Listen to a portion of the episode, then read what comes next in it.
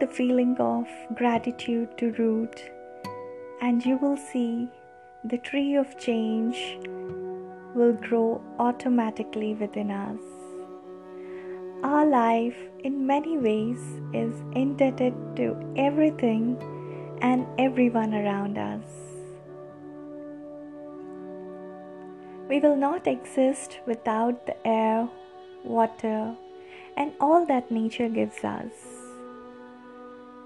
So allow the feeling of gratitude to root, and we shall see the world is a changed place. Because our life, in many ways, is indebted to everything and everyone around us. We will not exist without the air, water, and all that nature gives us. Friends, welcome to radio Panipuri. मैं हूँ आलोकिता और आप सबको मेरा नमस्कार। मुझे सुनने के लिए बहुत बहुत धन्यवाद। आज हम बात करेंगे उन चीज़ों के बारे में जो कि हम अक्सर नज़रअंदाज कर देते हैं। जी हाँ ये बातें शायद इतनी मामूली है या कहे इतनी सिंपल नज़र आती है कि हम उन्हें टेकन फॉर ग्रांटेड ले लेते हैं।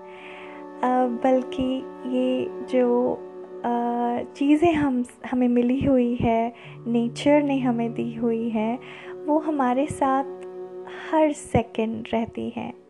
Right from our birth to our death they remain with us but unfortunately we forget to show our gratitude towards them so let's see starting with our own breath the body that we have, the food that we eat gets digested every day.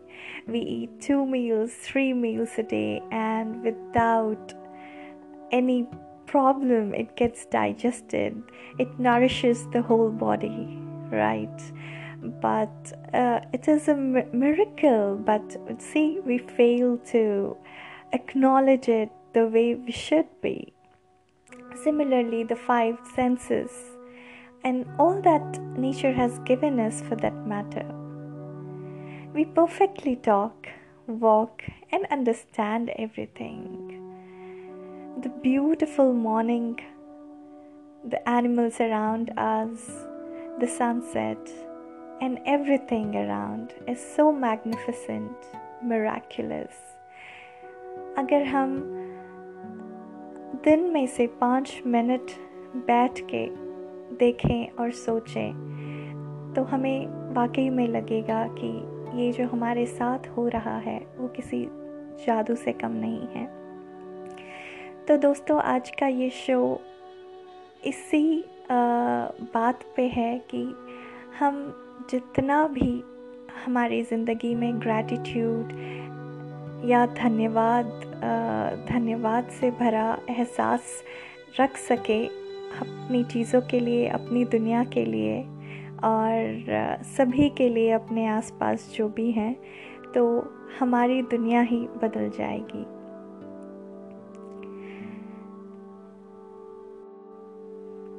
दोस्तों, अगर आप भारत से हैं या फिर भारत में गए हैं या किसी भी भारतीय को जाते हैं तो आपको अक्सर ये सुनने ज़रूर मिलेगा कि जिस तरह से हमारी जीवन शैली यहाँ चलती है, उसमें हम हर चीज़ के प्रति दिन में कृतज्ञता दिखाने के कई कई सारे जो चीज़ें हैं वो करते हैं। चाहे आप हम अपने ग्रैंड फादर ग्रैंड मदर से सुन रहे हैं या अपनी लाइफ में खुद फॉलो कर रहे हैं। अगर किसी पौधे में पानी डाल रहे हैं या गाय को या पत्थर को भी हम जिस तरह भगवान देखते हैं, ये सब उन चीज़ों के प्रति कृतज्ञता दिखाने का एक तरीका है जो हमारे एंसेस्टर्स ने बनाया हुआ था। धीरे धीरे हम शायद वो कहीं खोते जा रहे हैं। तो हम कोशिश करें कि अपने बच्चों में और जो भी हमारे आसपास हैं, उनको फिर से ये याद दिलाया जाए, हर दिन याद किया जाए कि हर चीज़ के प्रति कृतज्ञता दिखाना कैसे खुद ही का जीवन बदल बदल सकता है। ये एहसास हमें अक्सर तब होता है जब कोई बड़ी चीज़ हमारे साथ घटती है या फिर कोई ट्रेजिडी हो जाती है या फिर कोई बड़ी यू नो चीज़ हमें स्टक कर देती है तब हम जाके इन चीज़ों के बारे में सोचते हैं। पर आ, आ, शायद अब आ, ये अवसर आ चुका है ऐसे दिन आ चुके हैं कि हम ये जो पुरानी पद्धति है वो वापस से हम अपनी ज़िंदगी में लाएँ और अपनी ज़िंदगी बदलें। इस चीज़ का एहसास मुझे हाल ही में भी हुआ था एक आर्टिकल पढ़ते हुए मैंने ये स्टोरी पढ़ी थी जो मैं आपको बताना चाहूँगी यहाँ पे।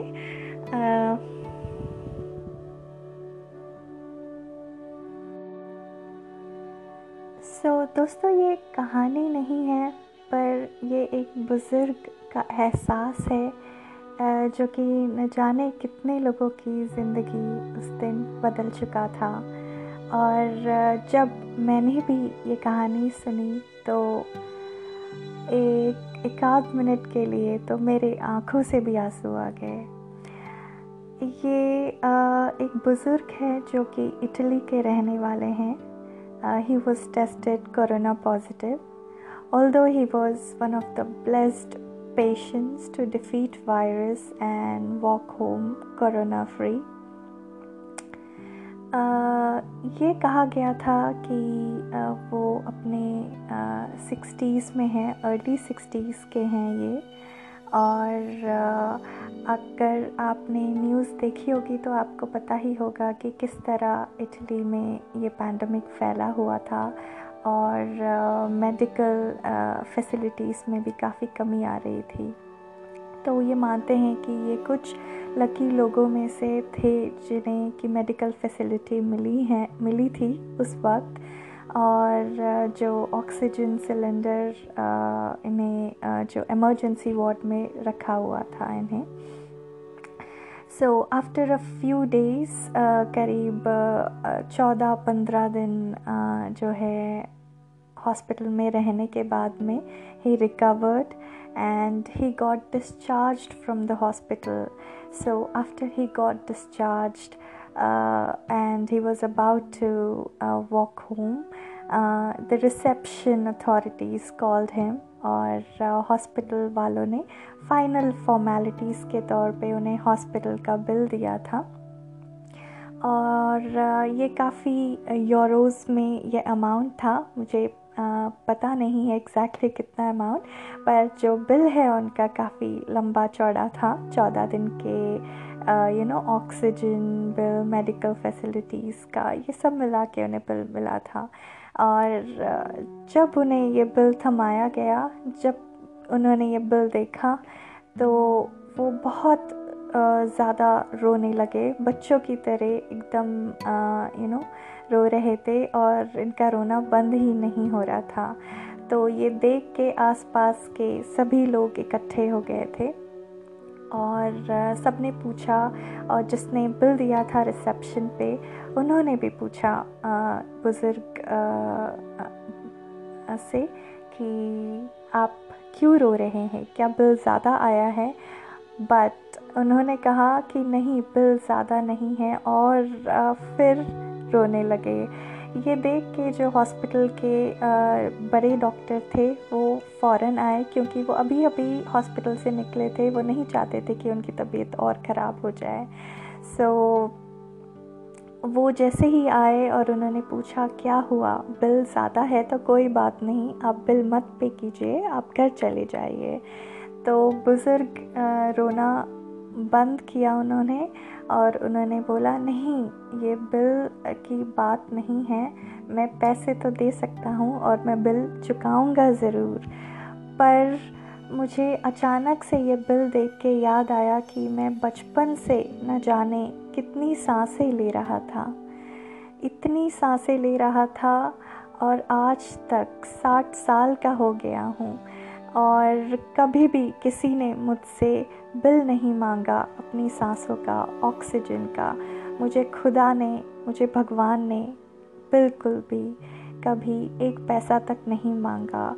और चौदह दिन के लिए आपने मुझे इतना बिल लिया है तो मैं बस यही सोच के रोने लगा कि जब चौदह दिन में मैंने इतना पे करना है तो सारी ज़िंदगी ऑक्सीजन मैंने लिया था, उसका मुझे भगवान को कितना हिसाब चुकाना पड़ेगा। मैंने तो उसे एक बार भी शुक्रिया नहीं अदा किया इन साठ सालों में। ये सुनकर वो और बिलक बिलक के रोने लगे और उन्हें देख के जितने भी लोग उनके आसपास थे, बहुत भावुक हो गए और सब एक तरह से सोचने पे मजबूर हो गए कि ये जो कृतज्ञता का एहसास है हमें शायद आ, हमेशा से रखना चाहिए था। और आ, जो भी है हमारे पास और जितना भी है हमारे पास उससे ना ही केवल खुल के जीना चाहिए पर उसको एक एहसास भी रखना चाहिए कि हम कितने लकी हैं कि हमें ये सब मिला है ये ज़िंदगी मिली है। Almost in his words, I have almost lived my entire life, and to this day, in 60 years, I have not shown gratitude to the single breath that I have taken. So, on this note, I urge the parents, teachers, and everyone who's listening to teach children and each other the power of gratitude. The generation next should not miss out on these simple basics of life. We should not lose it, it should be part of our everyday life, just like we brush our teeth, just like we take shower.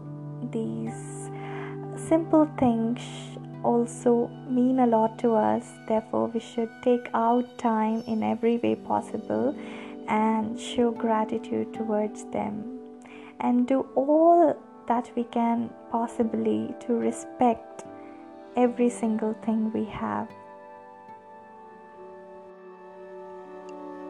Every day, there are so many things happening around us which we can be grateful about we are alive is itself a major reason to celebrate. So, wishing parents namaskar, touching their feet, thanking trees around for the oxygen they give us, thanking people around and not using them like things that we are uh, using, and helping each other, playing with children everything everything need to be valued. So this is all i have to say and uh, like i started my show with a few words that i've written. I would like to end it with the same words. Allow the feeling of gratitude to root and you will see the change in the world. Our life, in many ways, is indebted to everything and everyone around us. We will not exist without air, water, and all that nature gives us. Let's value them. Let's show gratitude towards them. Thank you very much. God bless you all.